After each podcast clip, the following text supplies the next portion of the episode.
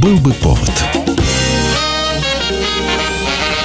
Здравствуйте, я Михаил Антонов. И эта программа «Был бы повод» 17 октября на календаре и рассказ о событиях, которые происходили в этот день, но в разные годы, ждут вас в сегодняшней передаче. 1902 год, 17 октября. Автомобиль уже не просто средство передвижения. С началом массового производства машин становится понятно, что пока машину может позволить себе богатый человек. А если человек не просто богатый, а очень богатый, то и автомобиль ему нужен соответствующий. В этот день в продаже появляется новинка – машина класса люкс, выпущенная в Детройте, знаменитый «Кадиллак». No other mark of identification speaks so clearly of the product that bears it as does the famous Cadillac V and Crest.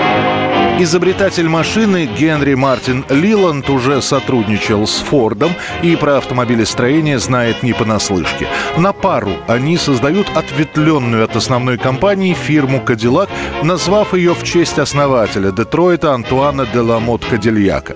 Первая модель – это фактически открытый фаэтон с мотором, в котором помещается 4 человека, никакой защиты от ветра, дождя и снега, но на фоне других машин даже эта модель смотрится впечатляюще.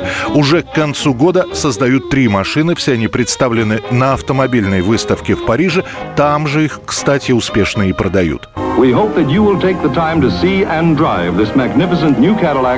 Very soon. Цена машины с дополнительными сиденьями для пассажиров 750 долларов, что по сути целое состояние. Именно с этих пор за Кадиллаком закрепляется название «машина для богатых». 1961 год. Открывается 22-й съезд ЦК КПСС. Именно на нем Никита Хрущев произнесет фразу, что нынешнее поколение советских людей будет жить при коммунизме. Сам съезд проходит в новом здании, только-только построенном Кремлевском дворце. В самом сердце столицы нашей Родины, в Древнем Кремле, вырос этот великолепный дворец – Здесь собрался исторический 22-й съезд Коммунистической партии Советского Союза, съезд строителей коммунизма. На 22-й съезд приезжает рекордное количество иностранных делегаций. После фестиваля молодежи и студентов 57 года многие страны перестают рассматривать Советский Союз как полностью закрытое государство.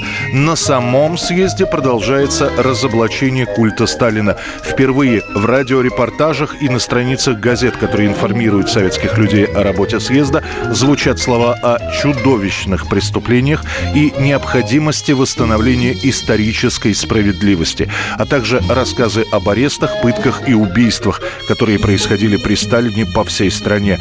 В этот же момент начинается переименование улиц, сел, колхозов, городов, носящих имя Сталина. Почти пять тысяч лучших своих сынов и дочерей послала партия на исторический съезд. Это те, кто идет в первой шеренге нашего народа, кому доверена высокая честь принять программу построения коммунизма в нашей стране. В московском метро по ночам переделывают мозаичные картины, удаляют изображение Сталина. Например, в вестибюле станции Арбатская огромный мозаичный портрет Сталина замазывают толстым слоем из звездки и белой краски. В ноябре, сразу же после съезда, сталинские премии окончательно заменены ленинскими и государственными премиями, а сам съезд завершится выносом тела Сталина из мавзолея и его перезахоронением у Кремлевской стены. 1961 год, 17 октября, прерывается многолетняя гегемония побед московских футбольных команд. На этот раз чемпионом Советского Союза становится киевская «Динамо». Ура! Что тогда творилось на трибунах? Зажглись тысячи самодельных факелов! Так що всі пожежні команди були приведені у стан бойової готовності. Ну, это ты уже хватил через край! Ніж те, це я сам пропалив Макінтош. С 1936 года, с момента, когда начинают проводить чемпионат СССР, победителями становились исключительно московские клубы «Спартак», «Динамо», «Торпедо», «ЦДК». Соревнуясь между собой год за годом, именно они завоевывают кубки страны. Эпоха 60-х во внутреннем первенстве по футболу начинается с увеличением количества участников, и это уравнивает шанс представителям национальных республик. Это изменение сразу же приносит свои плоды. «Динамо» из Киева, который долго приходит в себя после Великой Отечественной, наконец-то получает в свои ряды молодых спортсменов, после чего резко прибавляет в результативности. Внимание! Мяч Валерия Лобановского. Говорят, будто известный норвежский футболист Тор Хансен жонглировал мячом по два часа. Ну, как видите, наш Валера ему не уступает. Киевляне и их новый тренер Олег Ашенков тренироваться даже начинают по-новому. Спортсменам сокращают зимние каникулы, физическая подготовка усиливается в разы. Футболисты занимаются даже боксом. Как результат, киевские динамовцы из заурядных середнячков превращаются в одного из фаворитов. В сезоне 59-60-х годов киевская «Динамо» завоевывает золото, уступая лишь московскому «Торпедо». На следующий год, оторвавшись от «Торпедо» торпедовцев на 4 очка, киевляне становятся чемпионами страны.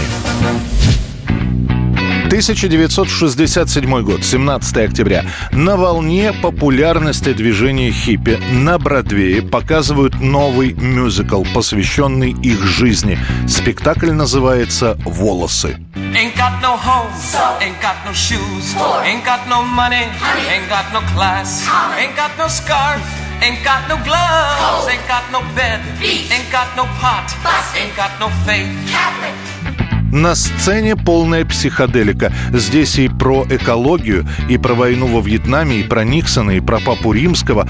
Основного сюжета как бы нет. На сцене хиппи. Каждый из них рассказывает о себе, и все это чередуется музыкальными номерами. Мюзикл «Волосы» воспримут неоднозначно. С одной стороны, популярная тема, все об этом говорят, значит, нужно сходить, посмотреть, что это такое. С другой стороны, реакция после просмотра. А что это было? Очень интересно, но ничего не понятно. Некоторые зрители брезгливо уходят после финала первого акта. Это когда актеры выходят на сцену обнаженными и кричат «Бусы, цветы, свобода, счастье».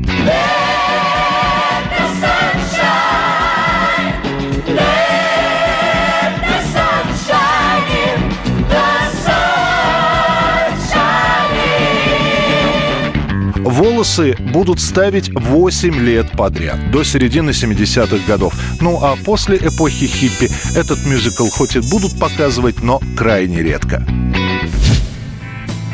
1972 год, 17 октября, спустя пять лет после своего основания, выпустив 7 полноформатных альбомов, получив 14 премий Билборд за свои песни, став одной из самых прослушиваемых американских групп во время Вьетнамской войны, прекращает свое существование коллектив Creedence Clearwater Revival – Ссоры между братьями Фогерти, Джоном и Томом начнутся еще в конце 60-х годов. Том, который играет на ритм-гитаре, жалуется, что недостаточно много песен, которые он написал, берет группа, и постоянно находится он на подпевках, что тоже ему не нравится. А Джон, наоборот, исполняет главные вокальные партии и забирает всю славу себе. На предпоследнем альбоме Криденс Тома вообще оставят только в роли музыканта. Он обидится из-за этого и покинет группу. Однако его уход не нормализует обстановку. А выход последнего альбома Creedence Clearwater Revival критики и вовсе назовут провальным, а сама пластинка удостоится титула худшей записи года. Именно после этого Криденс решит прекратить выступление, а каждый из участников группы будет заниматься карьерой сольно.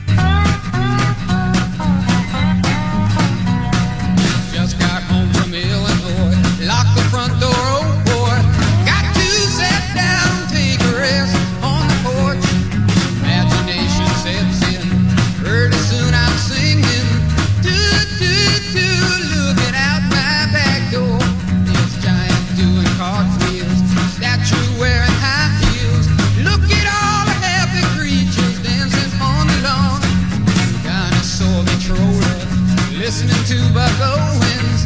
Do, do, do.